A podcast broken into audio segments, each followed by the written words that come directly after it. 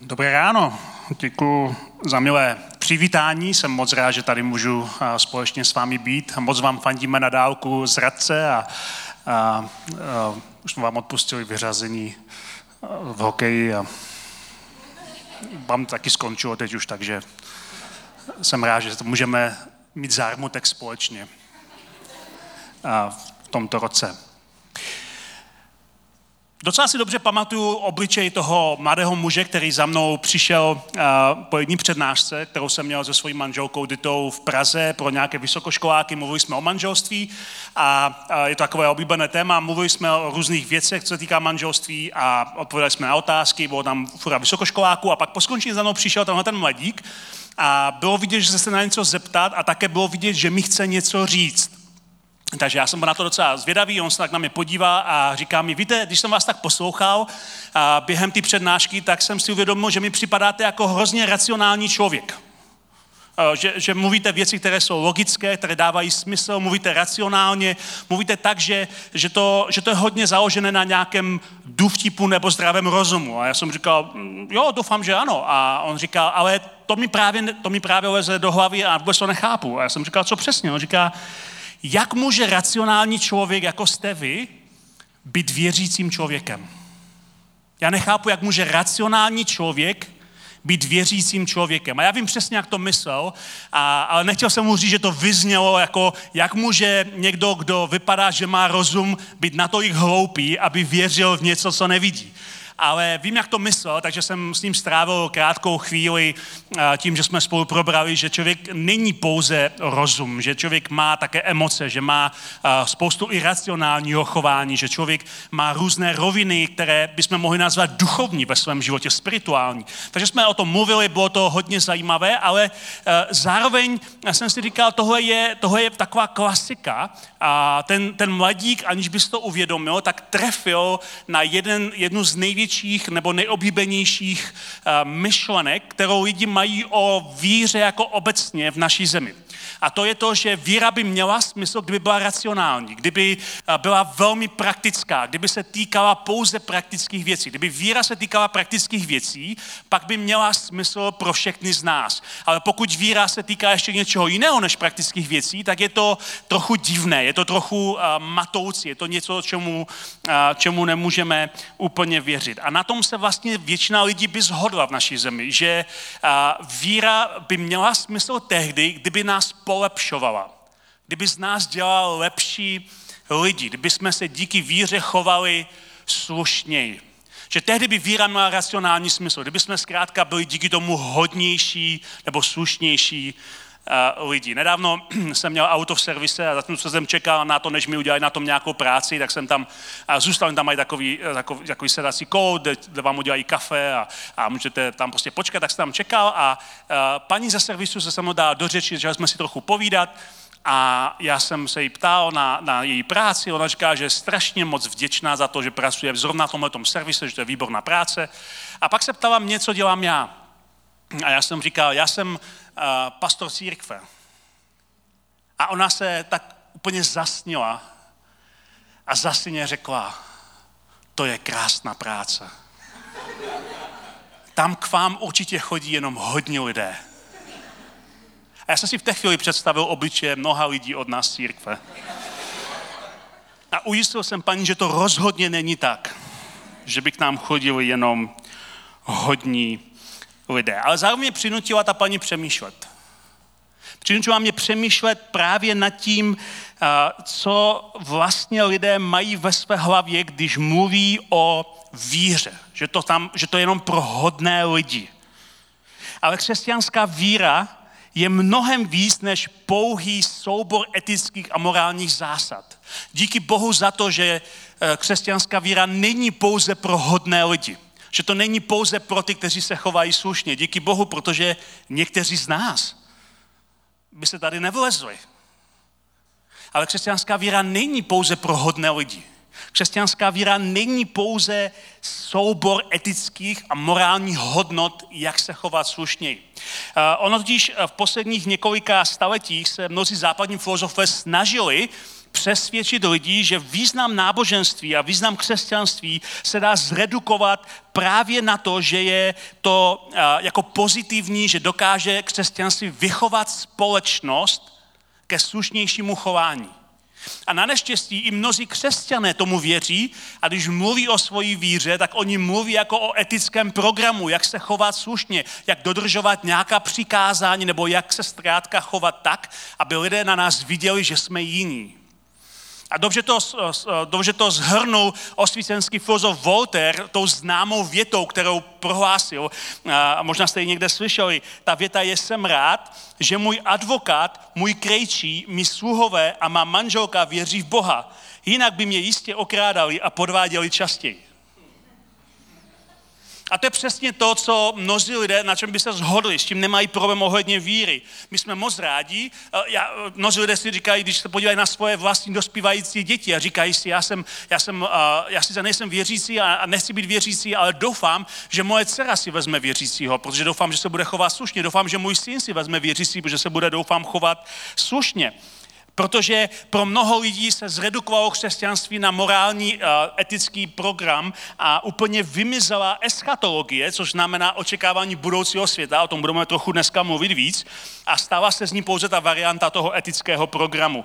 Jenže co nezmizelo, i když mnozí lidé zredukovali náboženství na etický program, co nezmizelo je vnitřní touha, kterou každý člověk bez ohledu na to, jak moc věří nebo nevěří Boha má touha po světě, který není a který by mohl a který by měl být.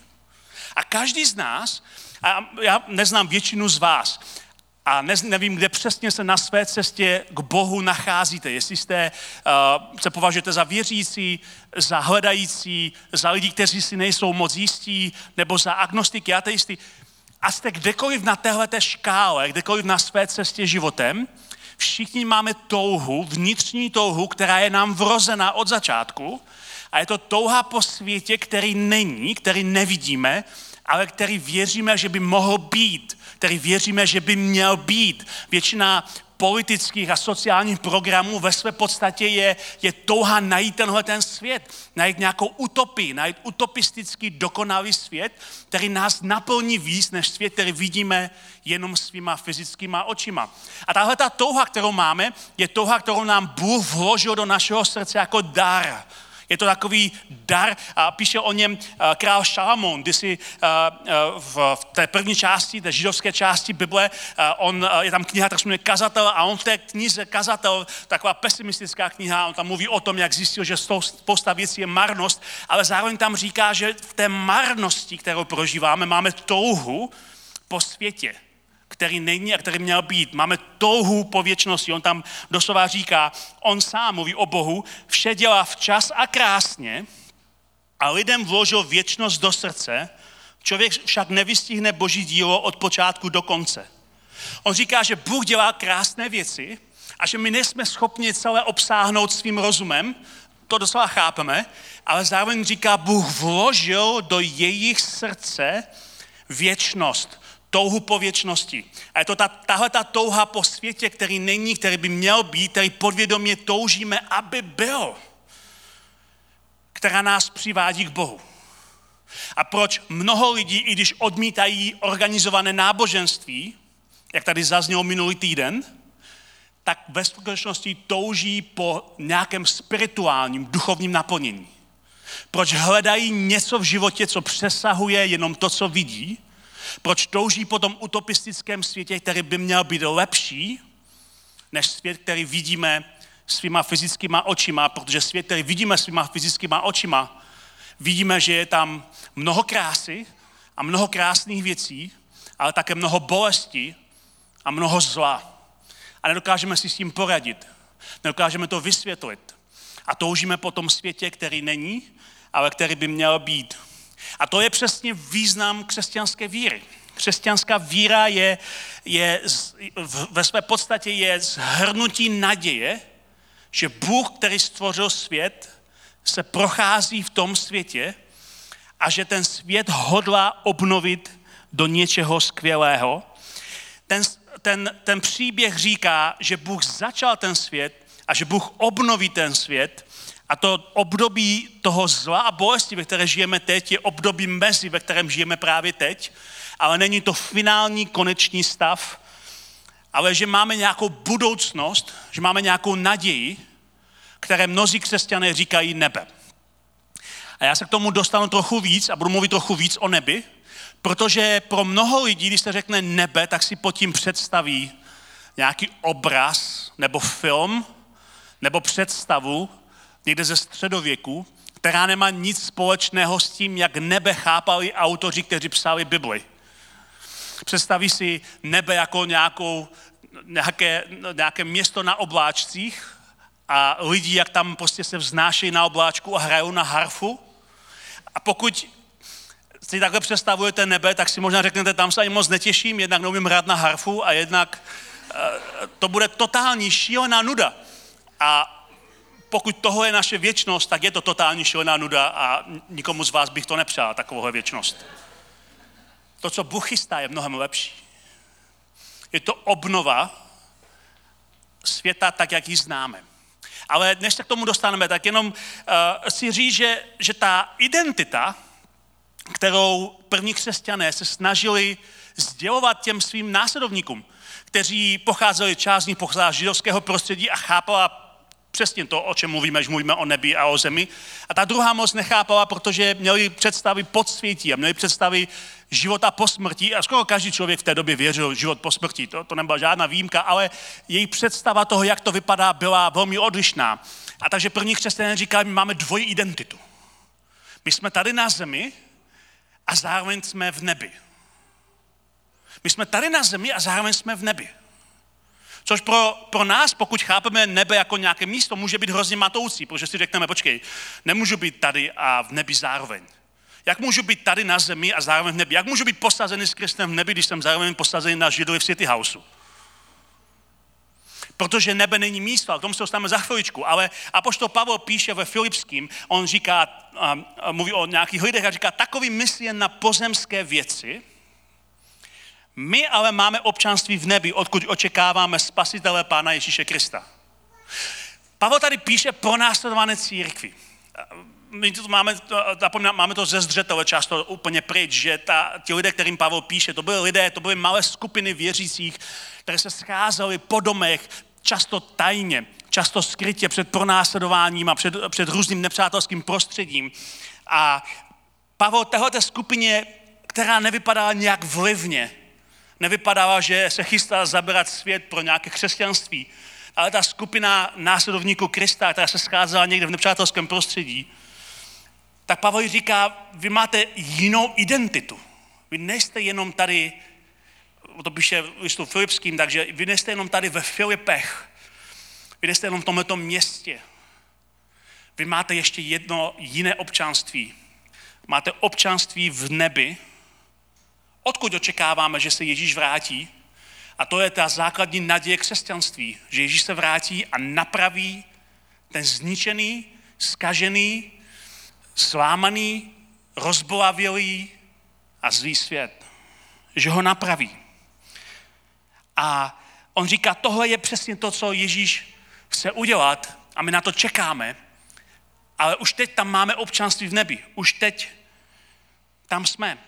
A pro mnoho lidí, pokud nejste třeba věřící dneska tady, a mimochodem jsem moc rád, že jste tady, pro mnoho lidí se řekne nebe, tak, tak lidé si představí, uh, představí, mm, jak to nějaké místo a, a mnozí lidé používají a možná si všimli, že křesťané rádi mluví o nebi, že říkají, uh, nebe je náš domov a, a často to evangelium zhrnují do takové věty, jak se můžeme dostat do nebe.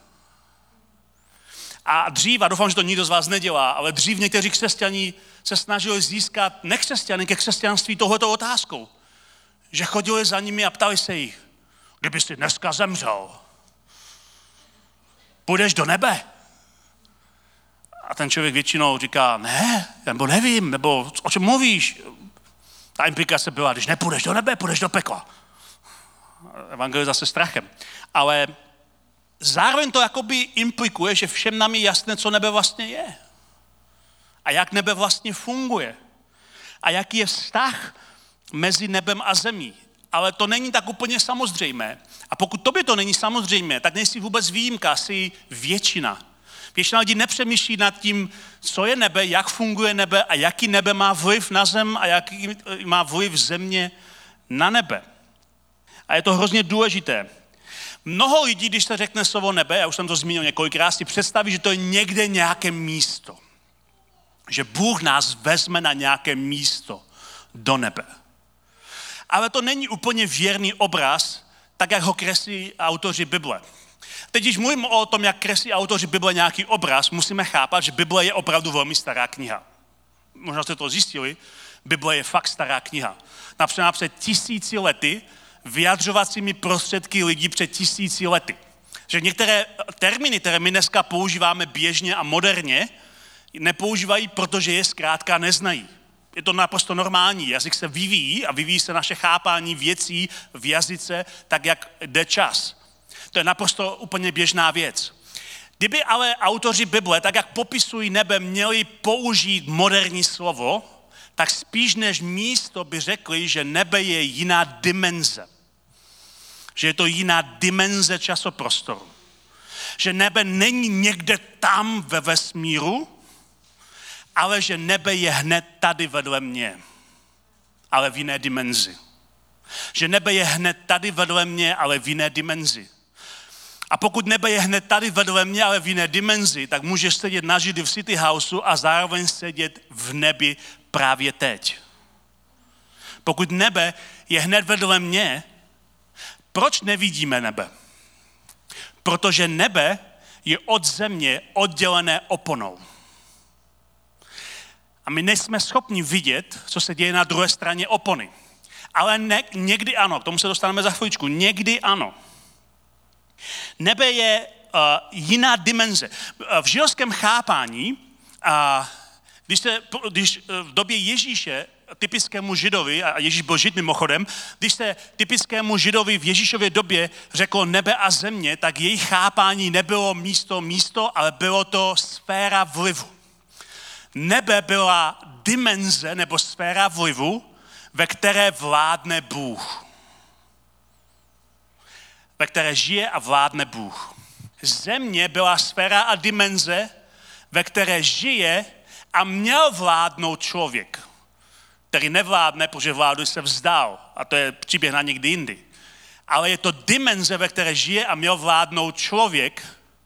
A na začátku v tom židovském příběhu a v jejich chápaní nebe a země, nebe a země byly propojeny. V tom úplně, v tom takovém básnickém příběhu v Genesis o, o stvoření, tam je napsáno, že Bůh se procházel, nebyla hranice, nebyla opona mezi nebem a zemí. Ale ta opona vznikla díky, díky hříchu. A to je taky téma na někdy jindy.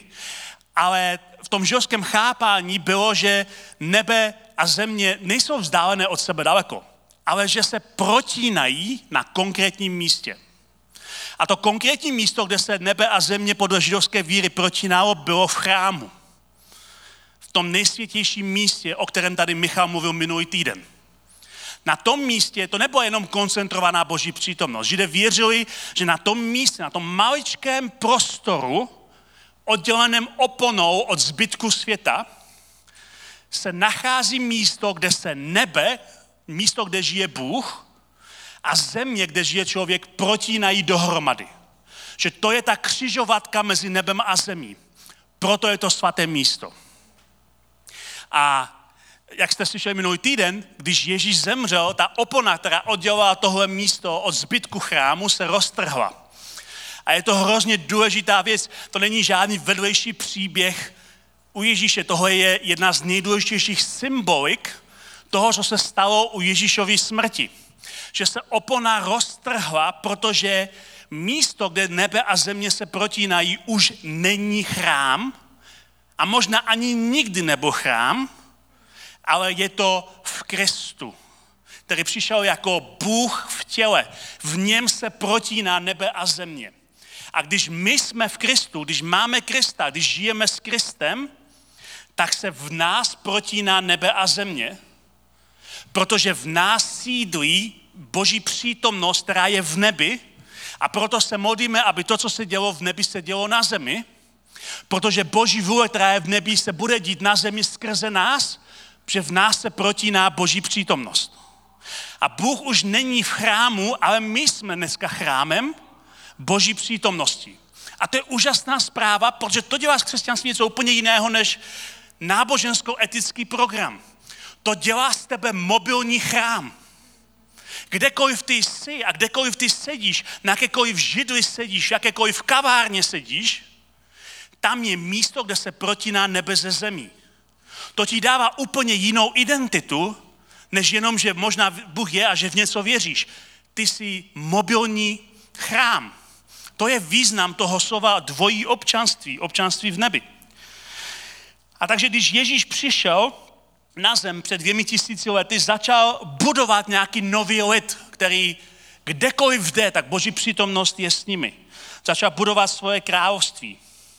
A jednoho dne, až se vrátí, tak to, co udělá, není, že tě vezme ze země někam pryč. To, co udělá, je, že zruší tu neviditelnou oponu, která dneska odděluje nebe, které je hned vedle tebe od země.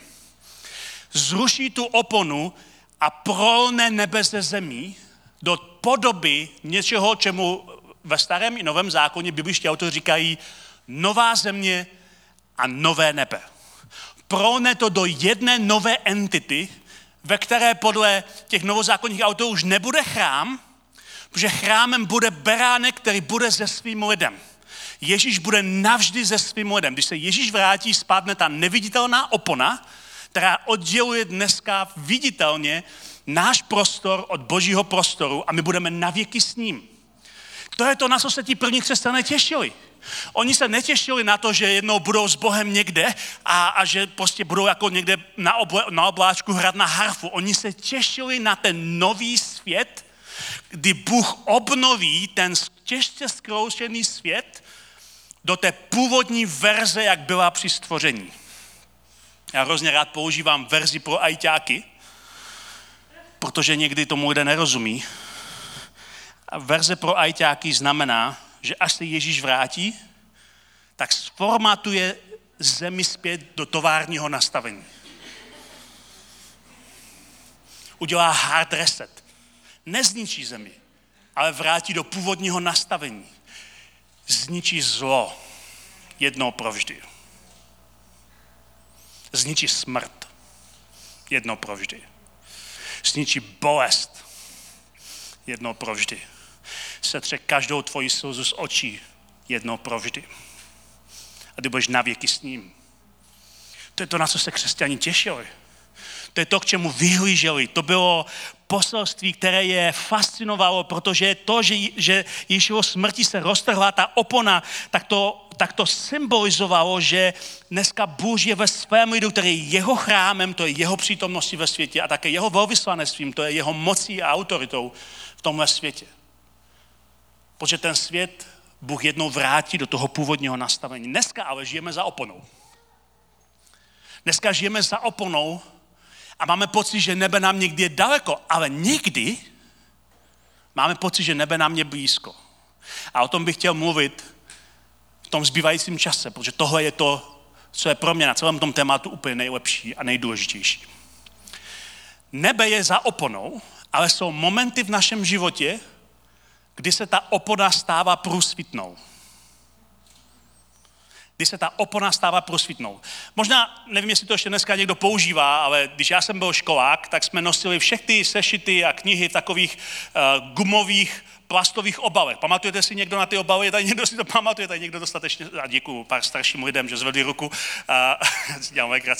Ale uh, tenhle ten plastový obal byl průsvitný, nebo průhledný, nebo průsvitný. Když jste ho přiblížili té knižce, tak jste viděli dost, co tam zatím, ale jinak, když to bylo trošku dál, tak to bylo takový, že, že, že to bylo jako v mlze, to, co na druhé straně bylo v mlze. Bylo to takovém jakoby oparu.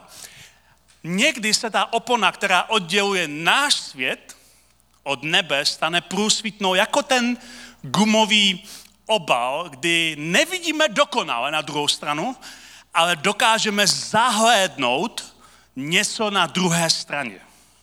Jsou to momenty, okamžiky slávy, kdy nebeské království přichází na zem, včetně zázraků, které jsou záblesky toho budoucího světa, který Bůh chystá, až obnoví náš svět. A naším cílem křesťanské spirituality je žít tak, abychom viděli za tu průsvitnou oponu na druhou stranu, zakoušeli ty záblesky toho budoucího světa a odráželi to světlo, které je na té druhé straně, odráželi do našeho světa. To je duchovní činnost.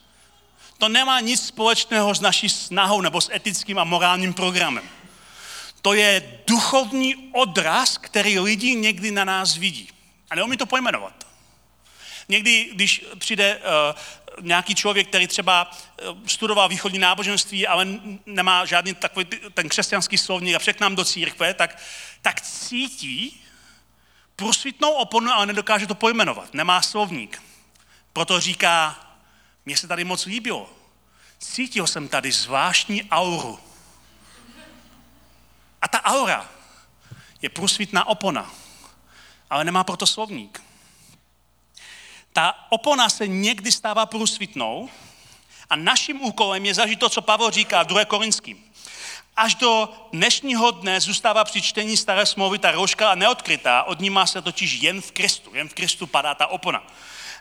Až do dneška jim při čtení Možíše na srdci leží rouška, ale jakmile se člověk obrátí k pánu, rouška mizí. Pán je duch a kde je, duch, kde je pánův duch, tam je svoboda. My všichni s odkrytou tváří jako v zrcadle odrážíme pánovu slávu a tehdy jsme pánovým duchem proměňováni k jeho obrazu od slávy ke slávě. Když se díváme do nebe, a tím nemyslím nahoru, ale tím myslím vedle nás, tam, kde je Ježíš, když se díváme do nebe, ta opona se stává průsvitnou a odráží se pánová sláva na naší tváři a my ji odrážíme do našeho světa. To je fascinující obraz a uh, je to fascinující obraz, protože uh, už nový zákon dává konkrétní příklady, kdy se to stalo, kdy opona se stala průsvitnou. Protože ta otázka totiž je na snadě, ta otázka je, kdy se opona stává průsvitnou. Jestli se opona stává někdy průsvitnou, co jsou ty momenty, kdy se stává průsvitnou. A opona, která nás odděluje od nebe, se stává průsvitnou, když se přiblížíme k Bohu skrze modlitbu. Skrze uctívání. Když tady zpíváme těch pár písní na začátku, a dělá to každá církev po světě, všude, ve všech kulturách, církev zpívá, protože, jazyk, protože hudba je univerzální jazyk tak to není, že zpíváme. Upřímně. Pokud jsi člověk, který v církvi nový a, a možná si zažil to, co můj, můj přítel, který přišel do církve, v nikdy v životě nebyl církvi ateista, vyrostl v ateistské rodině, pak se zamluval do jedné dívky, která byla z okolností křesťanka, tam říká, se za chceš bavit, musíš žít do církve. Uh, tak on přišel se do církve, ale než přišel, tak říká, nejsem tak hloupý, abych, uh, abych tam přišel na blind, než se podívám na web, tak se podíval na web, našel naše podcasty, poslechl si několik podcastů, říkal si, jo, to všechno tak dává smysl, to mě nepřekvapí, pak přišel do církve, nic jiného nečekal, přišel tam, sedl si a sofa si sedl, tak někdo přišel na podium a řekl, pojďme zaspívat několik písní na začátek. A všichni se poslali, začali zpívat. A on na to nebyl připravený, protože o písničkách tam nikde nic neříkal říkal, jenom o ty podcasty našel, takže byl z toho naprostém šoku. A říká mi pak později, že nemohl, přest, nemohl přestat myslet na jednu otázku. Proč? Do prkínka zpívají. Naší kultuře dneska se dospělí nescházejí, aby společně zpívali. Toho není karaoke bar. Proč? Zpívají. Ale zároveň cítil něco zvláštního při tom obyčejném zpěvu zahlednul průhlednou prosvítnou oponu. A za pouhé tři měsíce poté se stal křesťanem a jeden, jeden z našich nejlepších dobrovolníků, nějaký 10-12 let poté. Když zpíváme, to není jenom, že zpíváme. To je naše touha pohlednout do nebe. A opona se pro některé z nás, ne všechny, protože ta opona se nestala průsvítnou pro všechny lidi najednou pro některé z nás se stane průsvitnou. Ta opona se stává průsvitnou, když vnímáme krásu. Když trpíme pro Krista. Když sloužíme chudým. Když studujeme Bibli. Když přemáháme zlo dobrem. Jsou konkrétní případy, kdy se opona stává průsvitnou.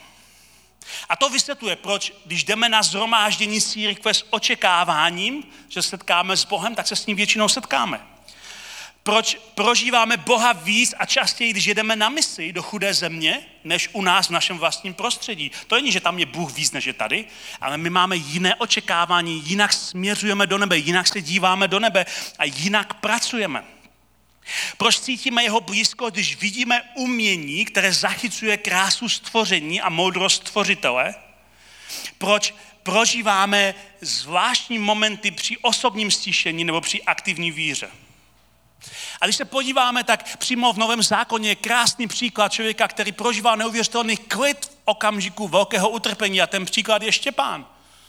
První křesťanský mučedník, kterého, když, když kamenovali, oni ho ukamenovali a on před tím ukamenováním, je to v knize skutku, to je pátá kniha té křesťanské části Bible, a je tam na něho příběh popsaný, že má velkou dlouhou řeč před tou radou, která ho soudí.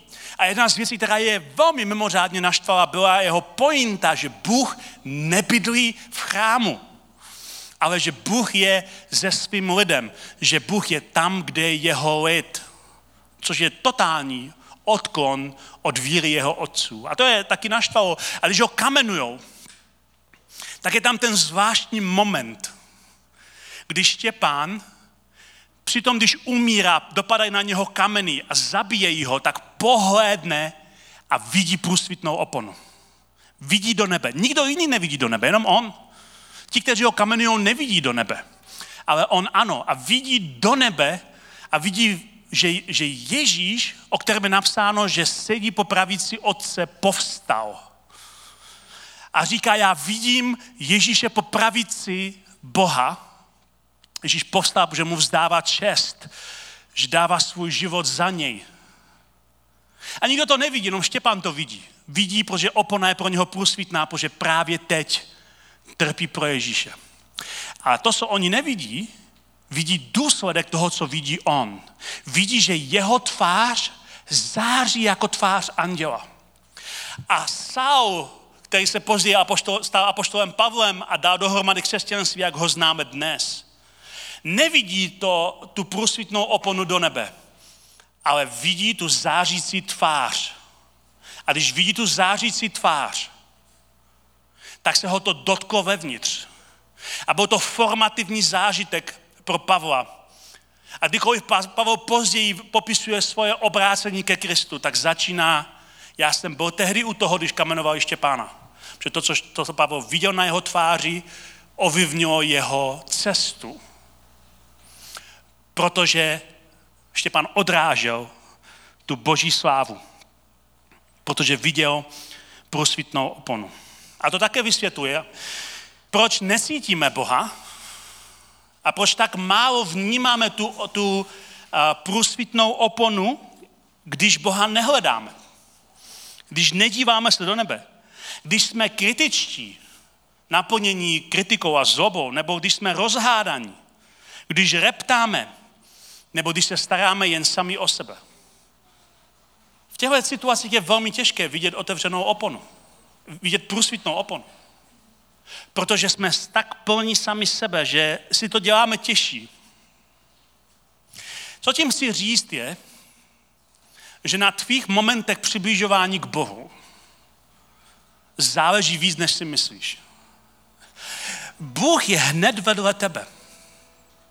Bůh s tebou chce mít vztah. Bůh tě má rád. Bůh chce, aby si viděl záblesky jeho budoucího světa, kterým obnoví ten náš. Bůh chce, aby si prožíval jeho blízkost. Ale to potřebuješ udělat ty, je dívat se do nebe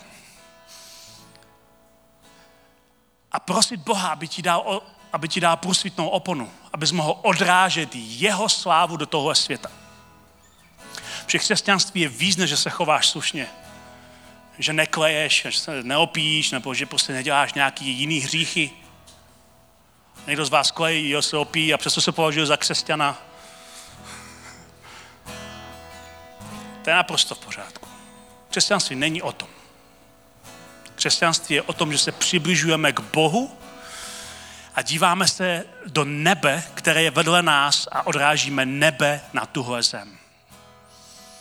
to je ohromný úkol, ohromné privilegium, ohromné požehnání, které bychom neměli vyměnit za nic na světě. Protože tohle je dimenze, která promění naši víru z programu chování do prožívání něčeho nadpřirozeného, co promění náš přirozený svět.